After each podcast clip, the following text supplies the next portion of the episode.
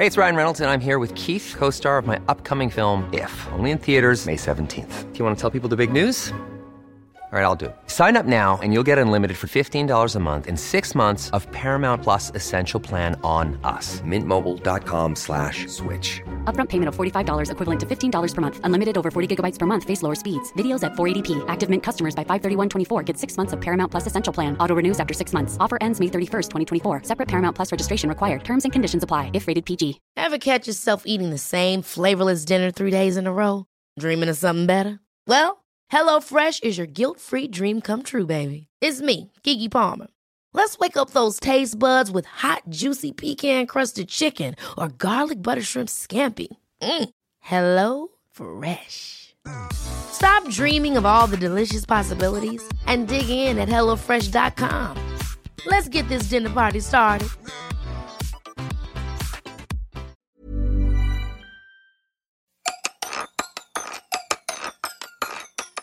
London, Michaelmas term lately over. London? Okay, you know where you are. A radical transformation. Very radical transformation. People are morally outraged with what's going on. I got very excited this week. Seems reasonable, doesn't it? As soon as you scratch the surface, you realise gore happened all across London. Every open square really would have a gallows. Place called the Kittle Hoosey. Saw your Geordie's Grace riding on a goosey. The hell is that? The man is tired of London. He's tired of so life. So what was the first thing that caught your eye? The South has an overstuffed walrus. It's it's very important history. A handwritten letter from Charles Dickens. There's a piece of information we're missing here somewhere. You snake through the city, meet what, immersing yourself in the sight, sounds, and for the Jewish community who came over in their tens of thousands from uh, Russia, from Poland. We are doing a modern take on Morris dancing. When did he think the Second Coming was going to happen? Yes, uh, Boris... He wants to put an airport. the, t- the tone with which Boris has announced that is fatigue. Yes, the city is always changing. Uh, people frequently say to me, you know, won't it be wonderful when it's finished? And I say, no, it'll be dreadful. Uh, it'll mean it's dead. Inform and entertain. That's what it's about. London is a modern Babylon. That's very true. Can we have some of the detail here? Hello, it's Friday, January the eighteenth, twenty thirteen. I'm N. Quentin Wolfe, and this is Londonist Out Loud, a podcast of news, views and curiosities from London, U K. You can download the show free on iTunes, hook up on Facebook at Londonist Out Loud, or tweet me at Londonist Sound. Well, when I was uh, told that we we're going to be recording today at the B B C offices in Marylebone High Street, I, I'm not sure what I was expecting, but it, it frankly wasn't this. We are in um, a, a complex that I'm told is going to be sold off within the next month or so, strewn with props. It is possibly one of the most random experiences I've had recently. With me are Callum Thorpe, who is a singer and musician, and Oliver Clark, who is into musical administration, and we've been speculating as to what musical administration might be. Very tuneful filing, perhaps. Good morning, you both. Good morning. Nice morning. to see you. Uh, we should start by explaining what we're doing here. We are here rehearsing for a operatic production, a new production of Monteverdi's L'Orfeo, which is being performed by Silent Opera. Callum's going to be performing in it, and I am sort of working behind the scenes, putting the pieces together and the jigsaw together. And we're here rehearsing, and we're performing at Trinity Buoy Wharf in East London, opening next week Wednesday on the twenty-third of January. Now, what's the association with Trinity Wharf? It's all connected with, with the guilds and so forth for the better navigation of the coasts of England, and it's, it's housed the famous company responsible for buoys, lighthouses, lightships and pioneering techniques involved in those things, it says here. Can't see any obvious connection with opera. I think maybe that was part of the appeal, that silent opera, what we do, it's not necessarily traditionally operatic, it's it's it's alternative.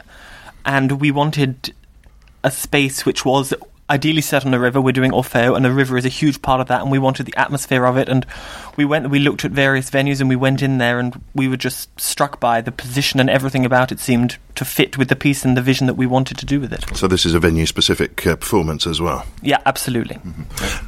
It is. It is a great venue for the for the the, the piece, actually. I mean, it's very atmospheric, and and it's you, you sort of walk there, and it really doesn't feel like you're in, in central London at all. I mean, you can see you can see the Dome, and you can see Canary Wharf and those things, but somehow you feel a little bit apart from it. It feels a little bit, almost a bit forgotten from the rest of the rest of the city.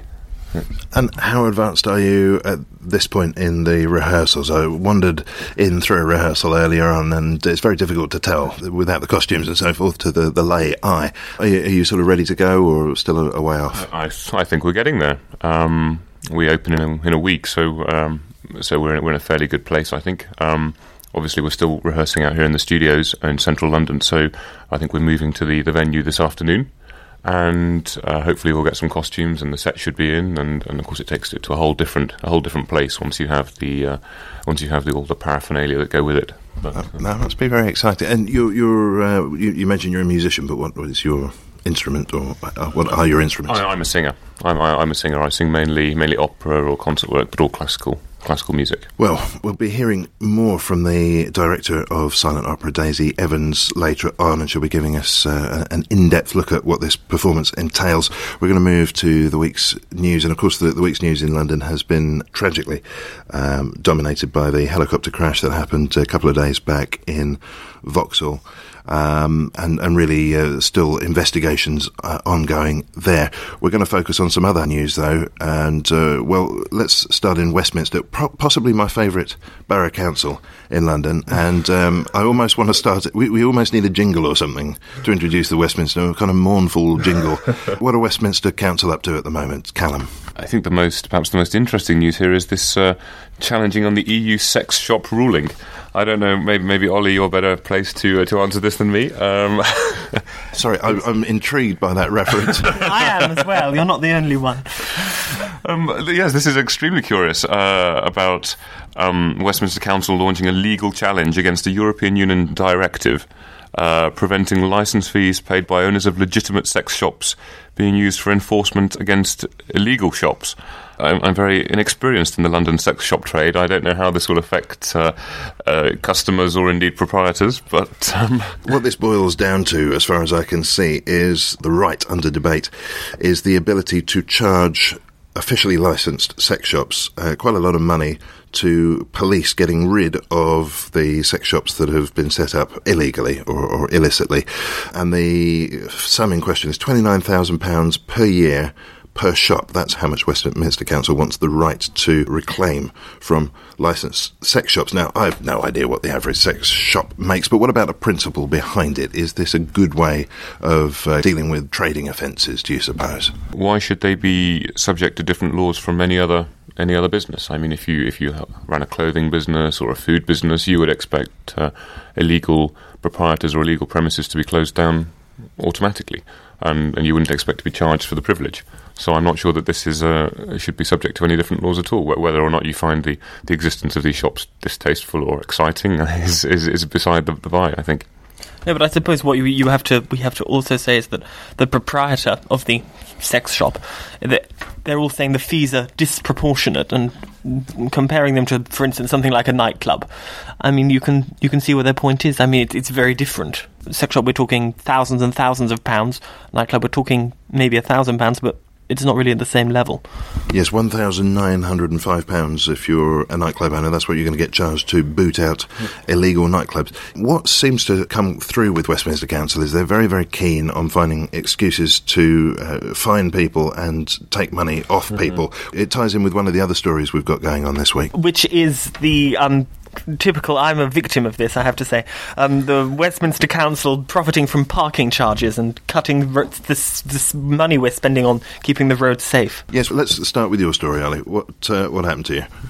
Oh, well, no, I mean, I was, I was, it wasn't actually me. The first time it wasn't me. I have a friend, and she has one of these wonderful electric cars, and supposedly she gets free parking with her electric car in the borough of Westminster. Is that right? And indeed it is. They're quite, it's quite a cute little car, but it doesn't go very fast. The, um, but she was given a parking ticket, and she wasn't supposed to have one, and she was never, she went through the proper procedure, say, well, I have an electric car, and the rule changed, and no one had ever told her, so that was the start of it. But I'm afraid I'm not very good. I'm always parking on yellow lines. I'm not a very good law-abiding citizen when it comes to that. So I'm always late. Is it your general experience, and of course we don't have to look at Westminster Council specifically on this question, but is it your experience that um, the parking measures are on the wrong side of merely being efficient? Well, I, th- I think you could probably say there's an argument for both. I- I- I'm I've the yellow peril I was always grown up to call them when you get the parking ticket, and I've always hated them, and you always avoid them, and I always feel awful when I see them doing it to someone else's car, because normally that person is probably just five minutes late for whatever reason. And I think maybe they should be try and find a way to make it slightly fairer, so that the, the circumstances in which it happens are understood, and maybe the penalty shouldn't be as extreme. Should we have some of the numbers here? What are we talking about in terms of the revenue raised and the revenue invested, Callum? Well, it seems that Westminster is the uh, the highest earning council, with uh, their revenue up to thirty-eight million from two thousand ten to two thousand eleven, which is a rise of uh, eight point seven percent. And we have a quote here from uh, the, the Labour head of Westminster, Paul uh, Dimoldenberg, who says that they are using it to subsidise the council tax and have been for decades. I was quite surprised at the boldness of that quote. I mean, I, I think we know that that stuff goes on, but he seems quite proud of the fact that the that uh, anyone setting foot inside Westminster is potentially going to be funding the residents there. Yes, he does, and I can understand entirely that I think uh, that council finances have to depend on fines, and people who do uh, park recklessly or, or illegally should pay fines, and it's quite right that these should help the borough. But I wonder to the extent at which a borough seems to be dependent on on parking fines in order to make ends meet, and thirty-eight million or fifty million, as he puts in the quote here, seems to be an awful lot of money to to depend on coming from random a random income, essentially. Yes, interesting dissimilarity there between the figures. thirty-eight million uh, quoted twenty ten to eleven, and uh, the head of the council saying fifty million. Um, I noticed as well he mentions profit. Uh, other councils uh, mention that it's a surplus, but he is actually calling it a profit. There's something very worrying about that. This is this is parking law. This is not supposed to be a profitable business, surely. Yeah. Let's look at the uh, investment side of things, though. The Institute of Advanced Motorists say that spending on road safety, education and safe routes to schools, it decreased by eighteen percent from uh, one hundred twenty-seven point five million to just one hundred five million. That's about twenty-two million down right across the U K. Westminster countered that the Institute of Advanced Motorists figures are wrong. Don't take into account uh, the high level of retail and entertainment visitors maybe going to some of those sex shops, and uh, the surplus is spent on improving roads, transport and infrastructure, whereas just a minute ago I thought we were told it was about council tax more broadly. Some very confusing stuff going on here. What about crime generally? I know we've got, uh, unfortunately, far too many crime stories going on at the moment. We've had assaults, we've had... Uh, what about mobile phones? Oh, no, I remember twice. I, I mean, I must be a very naive person. I was I was in the same coffee shop about eighteen months apart with a friend, and uh, my phone was on the table. We were chatting away, and somebody came up and put a map over the table and said, how do I get to this place? And being a kind citizen, normally, I said, oh, well, you have to go turn right, turn left, whatever. And anyway, as she then left and went out the door, I said to my friend, oh, she went the wrong way. I didn't think anything of it. twenty minutes later, I couldn't find my phone, and then I realised what had happened. Oh. Well, I should have learned the lesson, but then eighteen months later, almost to the... Well, not to the day, because it was eighteen months, but eighteen months later, the same thing happened again. I was taken in by the same thing, and I can't believe how stupid I am. But and but not having a mobile phone, having a phone stolen, losing a phone is terrible. When it's stolen, it's such an invasion, because you can't live without it. You've lost numbers, you've lost everything. Okay, we can back it up on a laptop, but I'm very bad. I don't back my phone up very often. Mm, yes, it's quite crippling, isn't it? Even if you just leave it at home for a day, it's... Um, it's yeah, like having your left arm cut off. Yes, I think I think you don't realise how, how dependent we've become on, on, on these gadgets until you, you don't have them with you for a day. Do you know, I've I've just taken myself off Facebook, just as a just as a, an experiment, really, and my daily phone usage has gone down by about fifty percent, I think. My, my iPhone battery lasts for a full two days now instead of running out around tea time. So I, I feel I sort of want to welcome you across to a, to a, a, a club with a very small membership, I must say. No, it's true. I couldn't live without Facebook now. Well, Sorry. This is the problem. I think you no, become totally that, dependent I also, on it. But I, I, I divide my time between Twitter and Facebook. But Twitter is actually easier to do on the phone because it's much simpler. You just press the button and it goes. Whereas Facebook, you have to wait for the page to load, and all of it goes on and on and on. Do you have uh, sort of profession-specific stuff that you uh, use on your phone? Well, I think the the musical profession, and especially the sort of the singer community, is very is a very small, really quite close-knit community. Most people know know everybody else, and so Facebook is naturally the sort of thing that people gravitate to because you can very easily keep in touch with what is really quite a small world anyway. Um, so that's it. You're an outcast now. Yeah, I feel like I may have committed professional suicide by by by, by taking it off, but I thought I'd, I'd give it a go. It's been uh, been an interesting interesting test. I'm very tempted to try it myself. This whole uh, idea of people coming up to your table. I was in a Starbucks one time, and I can say that because the Starbucks were in no way at fault, but there was a community support officer, a rather overzealous type, um, who was going round uh, table by table and covering up the he only seemed to be targeting single women, actually. And he, he would cover up their phone in exactly the way you've described, and then uh, very proudly announced that he could have just stolen the phone. And the counter-argument to that is, yes, but you're a community support officer, so... Uh, you know, you've taken it up to the next level yourself by, with the uniform. Do you know, we had a security guard exactly like that at university who used to walk around the library covering up people's laptops and people's wallets and things. And again, if you see someone in a uniform walking past, you don't really expect to have to keep an eye on them uh, or watching your back pocket all the time. So I'm not sure, I'm not sure that it's a valid, no, uh, a valid demonstration. No, there must be something better he could have been doing with his time, I'm sorry. I mean, there's people dying and there's crime and there's ev- everywhere, people getting mugged on the tube. There must be something else that he could be doing other than warning people. I mean, we all have to be vigilant, but we live in a world where we're surrounded by people who maybe aren't so pleasant in their moral compass. Let's put it like I, that. I think his motivation was revealed by... Uh, I, I had my phone sitting there on the table, and he took one look at me and just went, no, and moved on. It's the don't mess with me beard, that's what it is. Could be. What else have we got to talk about? Um, any other happy story? Let's do London's a happy story. Dullest Wall. Nominating London's Dullest Wall for a street art makeover. Um, so the people at Global Street Art are looking to find new places for street artists to paint with the permission of the owners, and I think this is a um, I think this is a wonderful idea. I think that um, I think that good street art can be can be really fascinating, and it really brightens up um, brightens up the streets and brightens up your commute to work or what have you.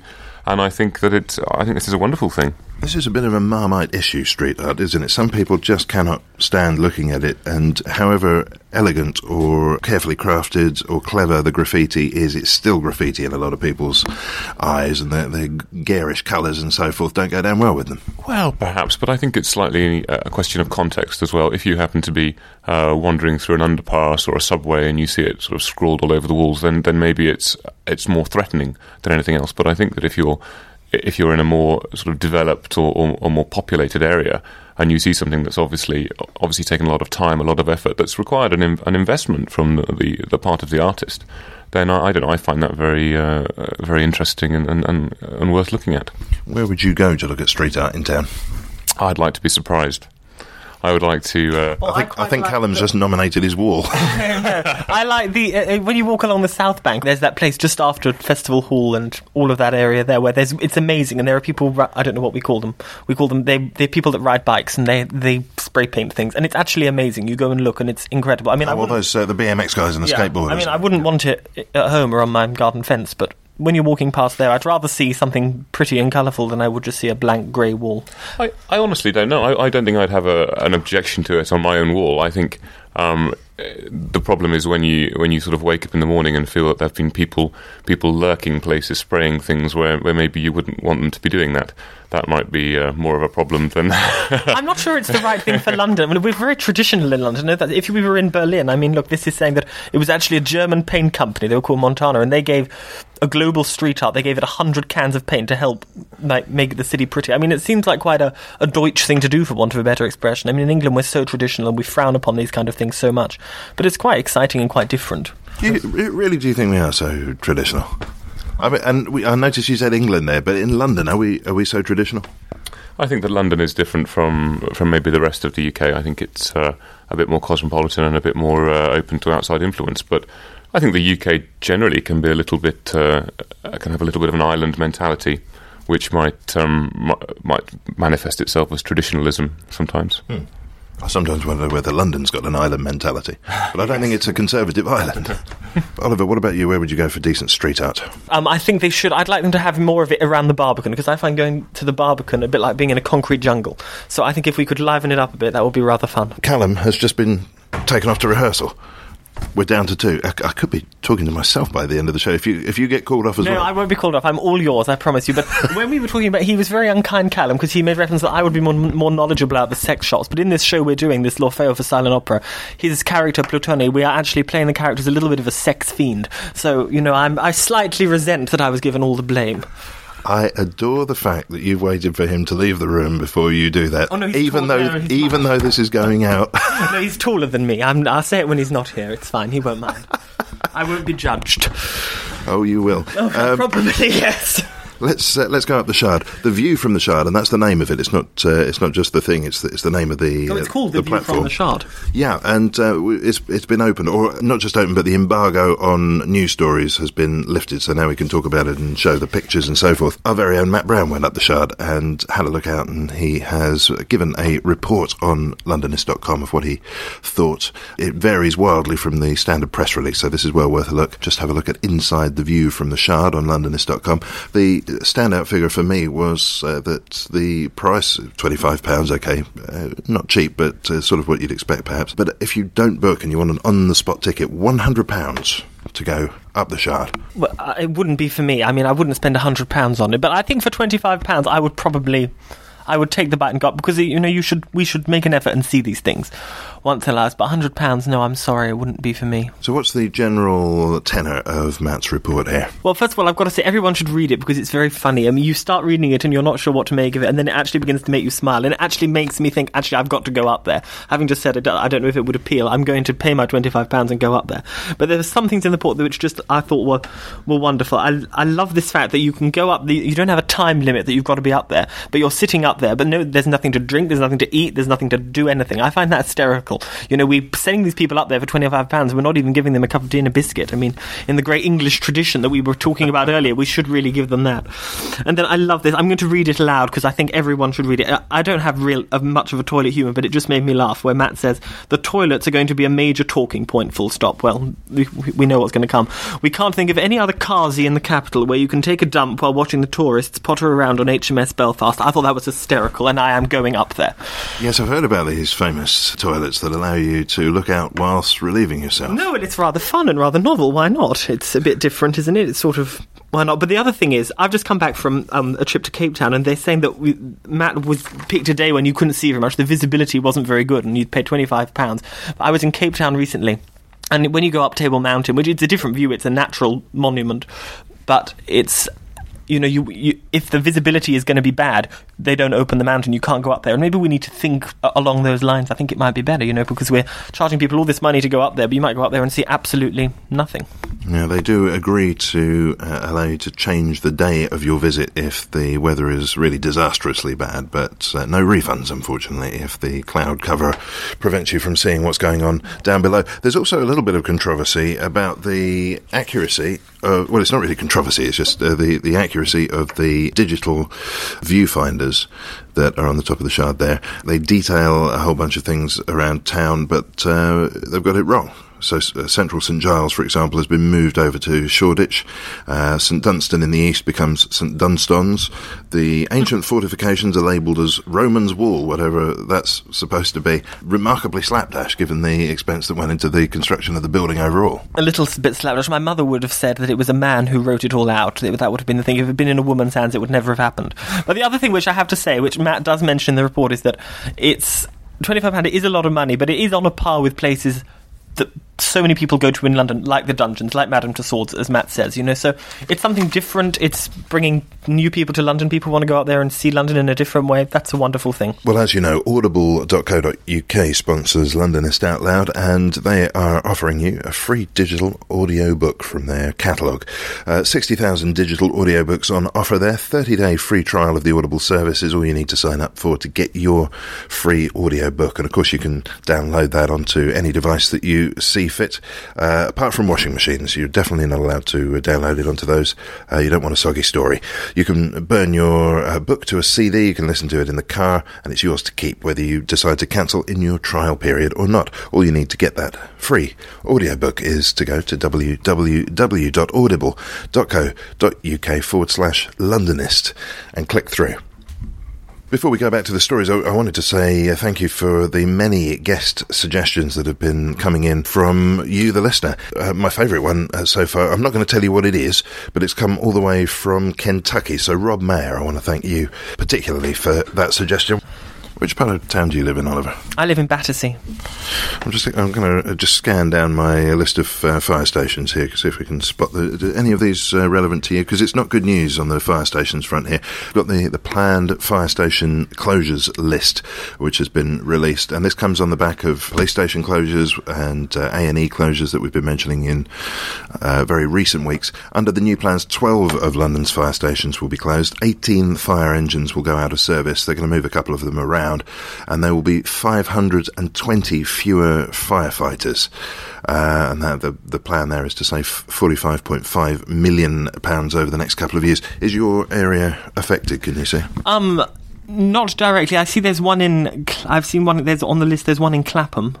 And uh, I also... I went. I studied at the Royal College of Music, and I see there's one in Kensington and Chelsea and Knightsbridge, which was near there, and another one down in Chelsea. So it's... That from there were two fire engines in the in Chelsea, and now there's only one. But I go past it every day on the bus, and I, I just think it's very sad, you know, that...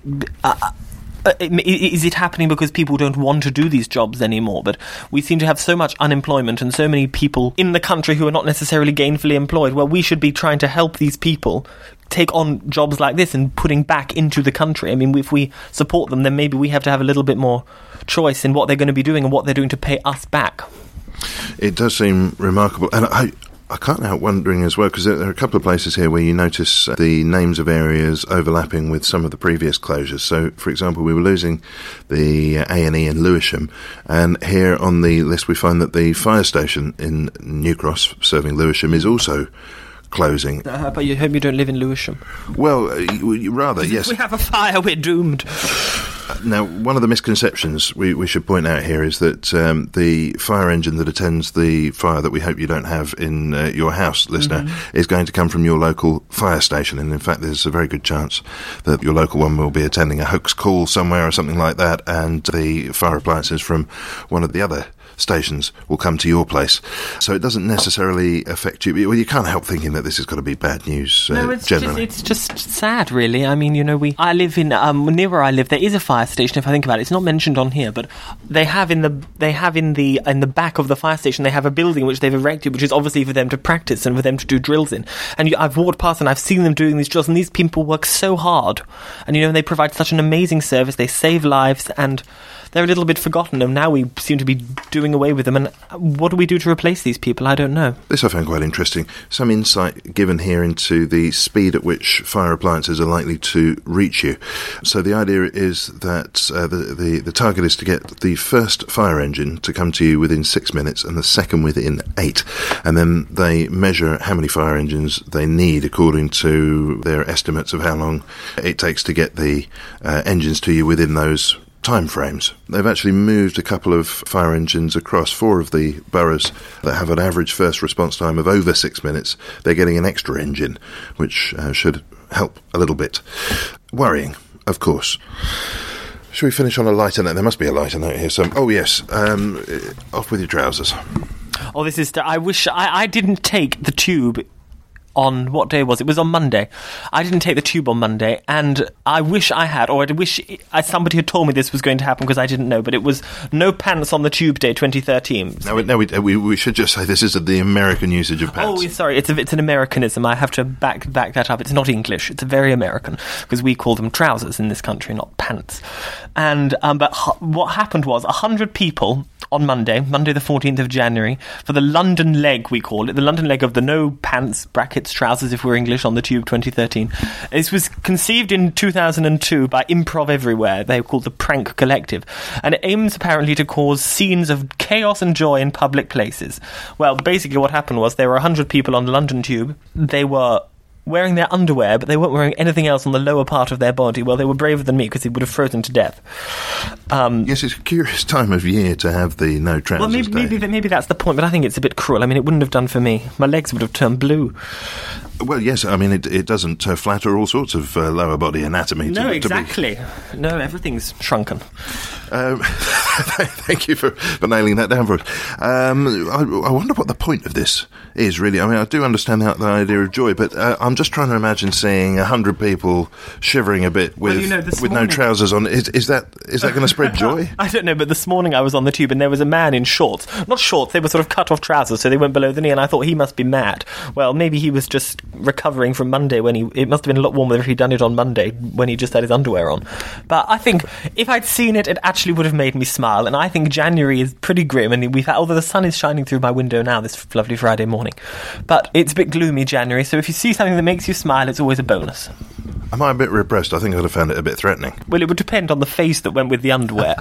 I think that, that that would be... I wouldn't be threatened by a pair of legs, but depending on the face that went with them, maybe I too would have been threatened. But I'd like to think that maybe I would have smiled. Well, with no link at all, I would like to take you back to an interview that I did with uh, Daisy Evans. Earlier on, we were speaking about silent opera's L'Orfeo.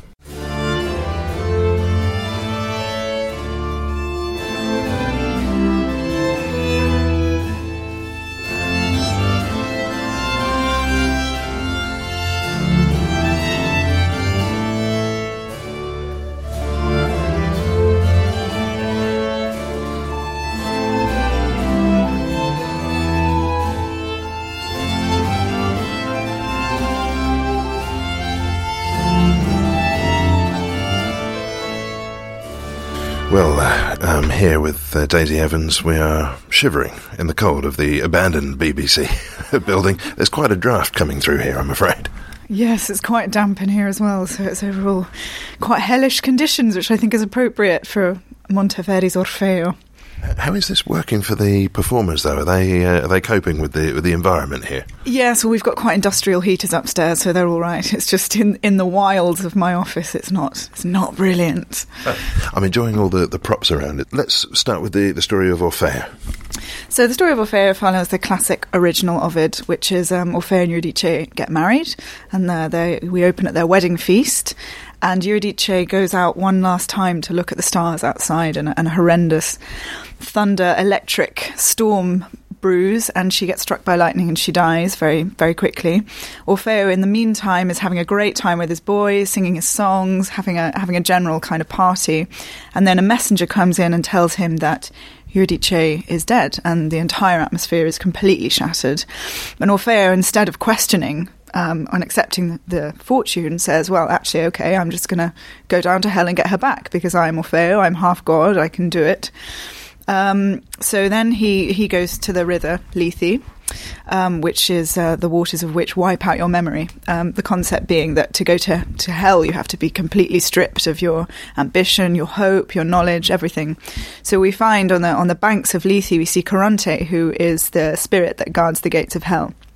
And he's sort of feverishly gathering memories from people. And Orfeo comes and says to him, you've got to let me across. And he says, I can't, you have a mortal body. So Orfeo sings him the, the, the great set piece in the middle of Act three, Possente Spiritu, which is the, the big aria. And through that, he conjures up the image of Euridice for Caronte.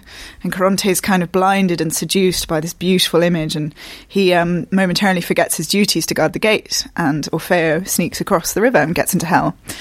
And then in Hell, which is the fourth act, um, we see Pluto and Proserpina, the, the king and queen of Hell.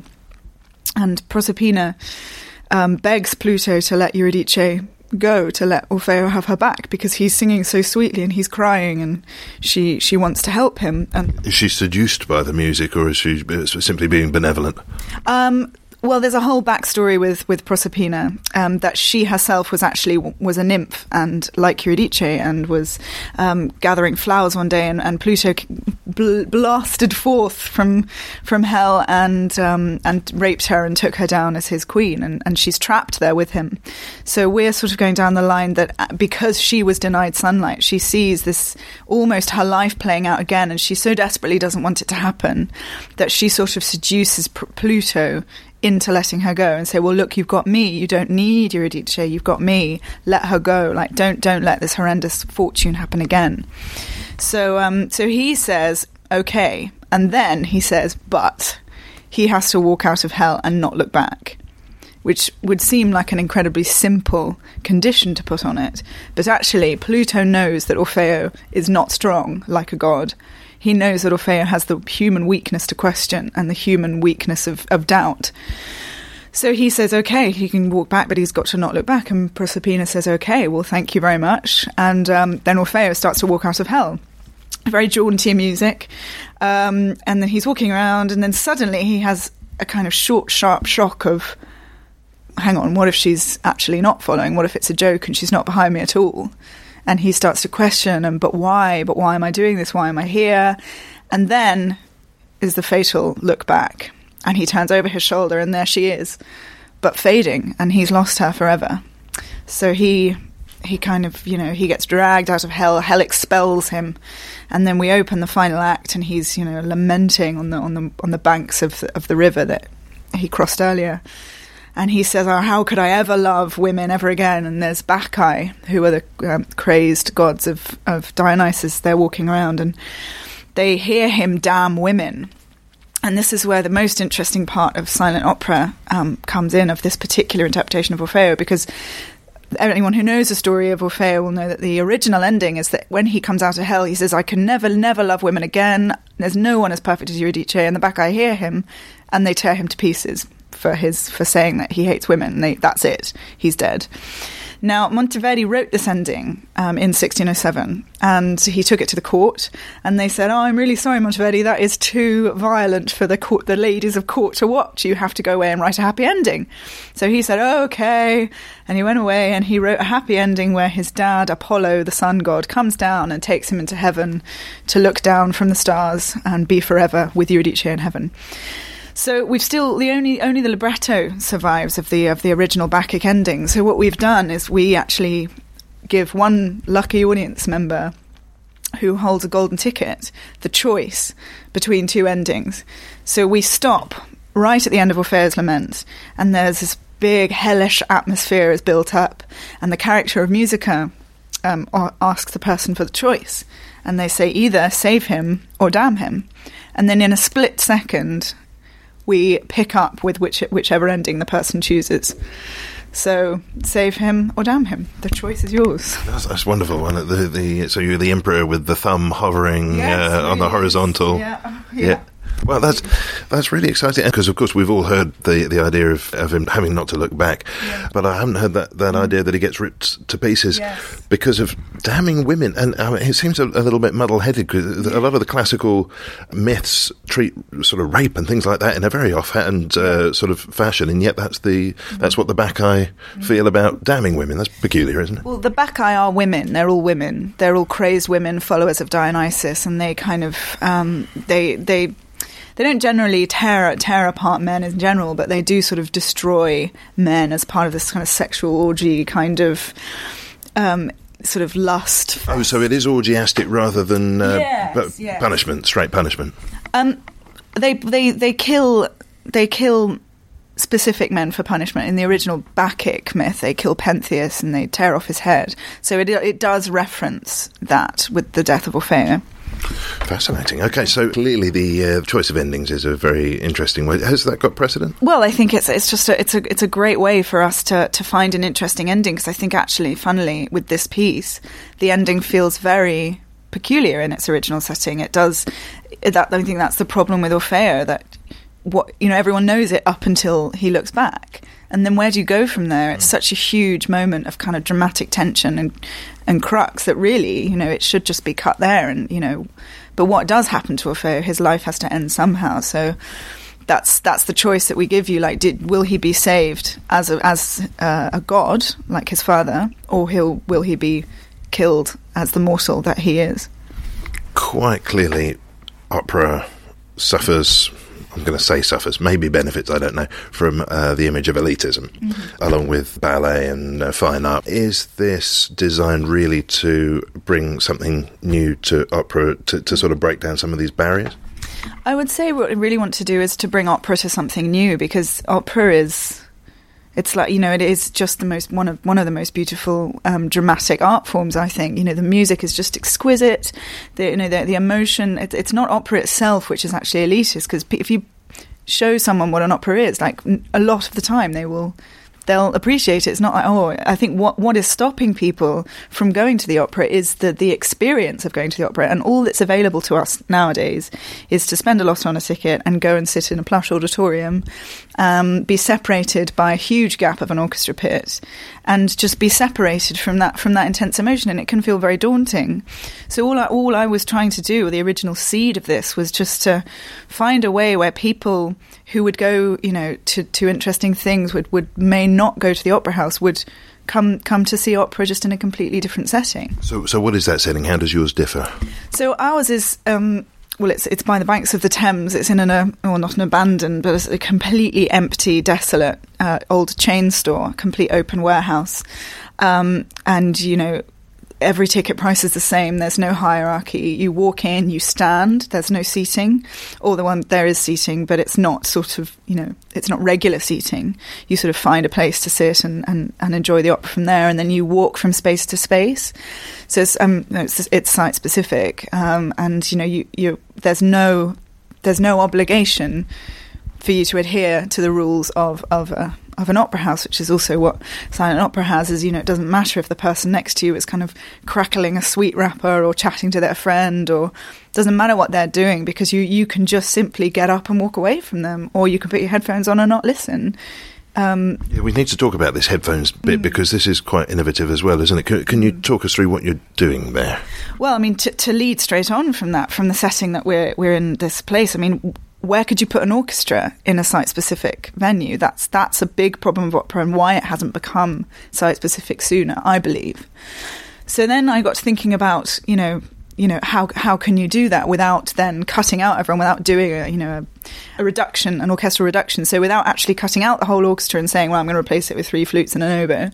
you actually say, well, yes, we'll record everything that needs to be recorded, and then have live in the space as few musical forces as you need, so you still get the complete opera. And then I thought, well, instead of just putting it through the speakers and just kind of making a pretend acoustic atmosphere, to then use that as a further level and put everything through headphones, so to give everyone this kind of unique personal world that they can really, you know, it doesn't matter where you are, you can walk around and it feels like it's just for you. It feels very unique and very personal. Yeah. So it's the, uh, let me get, it'd be clear, it's the music coming through to you, then the the performers' voices uh, are something separate and real real world. Mm-hmm. So what we have is we have what's called a continuo section, and all the singers, and they all they all have uh, in-ear monitors that give them what's pre-recorded, and then they they perform live, and they're all equipped with microphones. So everything then is mixed in a sort of central brain nerve centre, and then sent back to the audience. So what the audience hear is a kind of complete mixdown of the whole opera, you know, with violins, horns, cornets, everything. But what's actually, but then you take the headphones off, and someone might be miles away from you, right across the other end of the space, um, and might be only one one theorbo playing. So it's very skeletal on one hand, but very full on the other. That's very exciting. And have you tried this technique before? Yeah, we've done two productions before. Um, we started off with Dido and Aeneas um, two years ago. And then this time last year, we recorded the University of London Symphony Orchestra doing um, the, the the music for La Bohème. So that was that was um, a kind of total, total sound world in the headphones, that one. I was starting to think it was all about doomed couples. Uh, oh, wow. Yeah. Now, what about the... Uh, I, I noticed that you're not carrying in your hands clumps of your own hair, so I'm presuming things aren't going too badly at the moment. You, you're roughly on track, I presume. Well, we are on track. I mean, you know, this a particular type of staging, you know, whether it, you know, doesn't matter if it's us or any, anything that relies on an audience, there's always going to be that final hurdle of, of opening night where you let the audience in, and suddenly everything changes because people can't stand where you where you told them to stand. You know, they have to really think on their feet. So at the moment, we're in a really good place if we were going to do it, and we had three people watching, and you know, and we haven't we haven't put the technical with it yet. So we've got we've got all the tech to go, and we've got the audience to go. So there are two big hurdles still to go in a week. Well, best of luck. I, I know you're moving to the uh, the venue this afternoon, aren't you? And, and you're, you're trying it out there. Yes, we are. Well, I, I hope all goes well. And thanks for taking the... the t- I know it's kind of precious time at the moment, so thank you for taking time out, Daisy Evans. Thank you very much.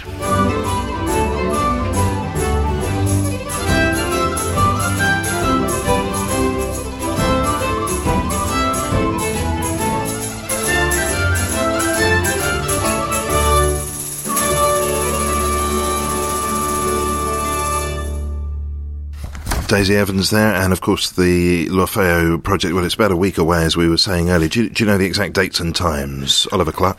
I do. We open on Wednesday the twenty-third of January twenty thirteen, and the show runs six shows a week through to the Sunday the tenth of February at Trinity Buoy Wharf in London. Tickets can be booked at w w w dot silent opera dot co dot u k, and the statistics are amazing. I think that's one of the reasons I wanted to come on board, because this medium, opera, which I was passionate about, you know, it's bringing it, this is a way young people are excited about it. People are going to the opera who've never been to the opera before.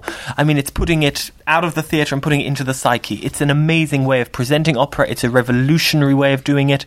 It's new, it's exciting. If you've never been to an opera before, don't be frightened. Come and do it our way, and then just enjoy the journey and see what you think. But it's at Trinity Buoy Wharf, opening on the twenty-third of January, and we'd love to see as many people there as possible. Old opera lovers, people who've never been before, whoever you are, it's something you should try. You seem pretty good at dates. I'm quite good at dates. I'm not very, I could never remember biochemistry at school, but dates is something I can do. You sound like an ideal candidate for our historical quiz. Only if it's Tudor. I want, when I was growing up, I wanted to be Elizabeth the First. So what, what, what is it? I don't know if I can promise any. Let's see what we've got here. Um, a lot of disasters going on here. No, nothing to do with uh, with the Tudor period, I'm afraid. Oh, sure, we'll try me anyway. We'll see how we go. Okay, good man. So uh, it's five questions. It's essentially the week in uh, London over the last week, but not necessarily this year. So the fourteenth of January, fourteen thirty-seven is our first one, and uh, it's a fairly easy one. The Great Stone Gate at the south side of which bridge in London collapses, taking down two bridge arches and several houses with it? I tried to peek then. I have absolutely no idea. I said it's a fairly easy one. There was only one bridge in London at that point. So you've just Lon- got to name was the it bridge. London Bridge. It was London Bridge. Oh, that's very good.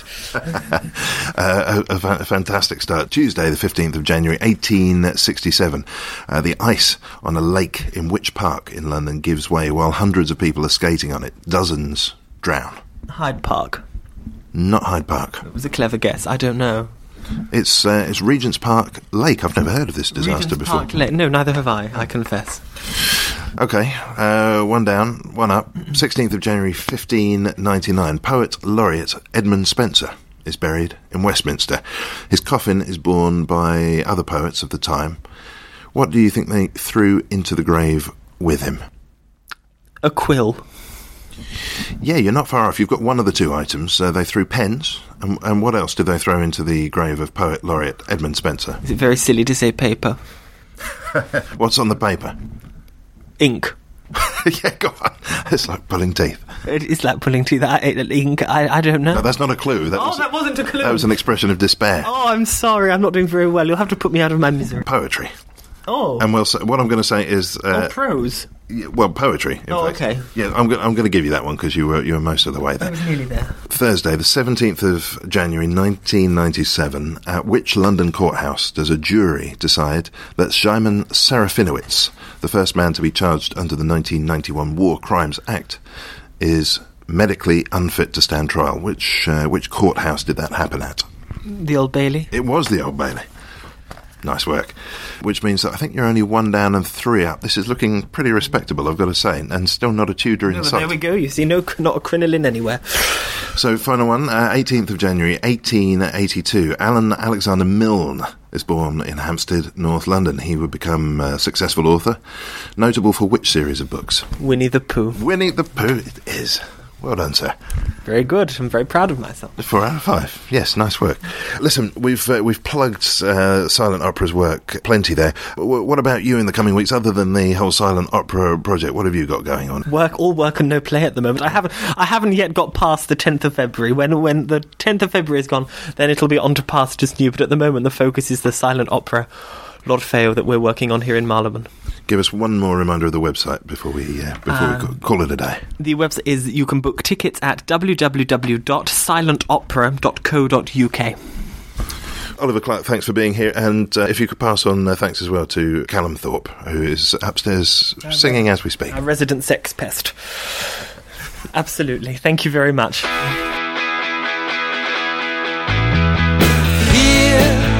she stands.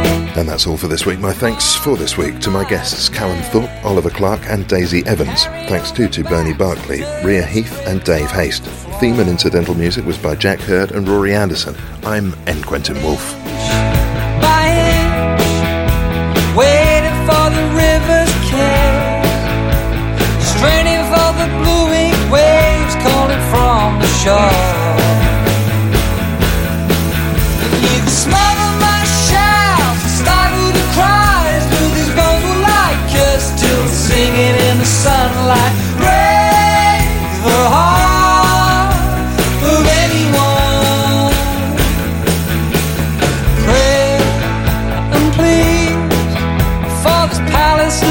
open seas.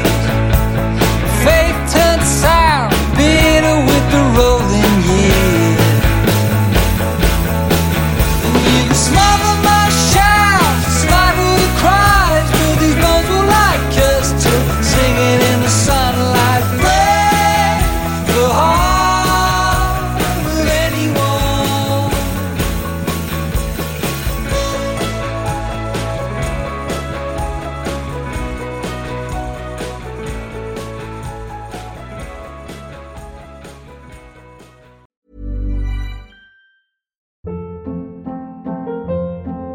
Hold up. What was that? Boring. No flavor. That was as bad as those leftovers you ate all week. Kiki Palmer here. And it's time to say hello to something fresh and guilt-free. HelloFresh. Jazz up dinner with pecan-crusted chicken or garlic butter shrimp scampi. Now that's music to my mouth. HelloFresh. Let's get this dinner party started. Discover all the delicious possibilities at HelloFresh dot com. Even when we're on a budget, we still deserve nice things. Quince is a place to scoop up stunning high-end goods for fifty to eighty percent less than similar brands. They have buttery soft cashmere sweaters starting at fifty dollars, luxurious Italian leather bags, and so much more. Plus, Quince only works with factories that use safe, ethical, and responsible manufacturing. Get the high-end goods you'll love without the high price tag with Quince. Go to quince dot com slash style for free shipping and three sixty-five day returns.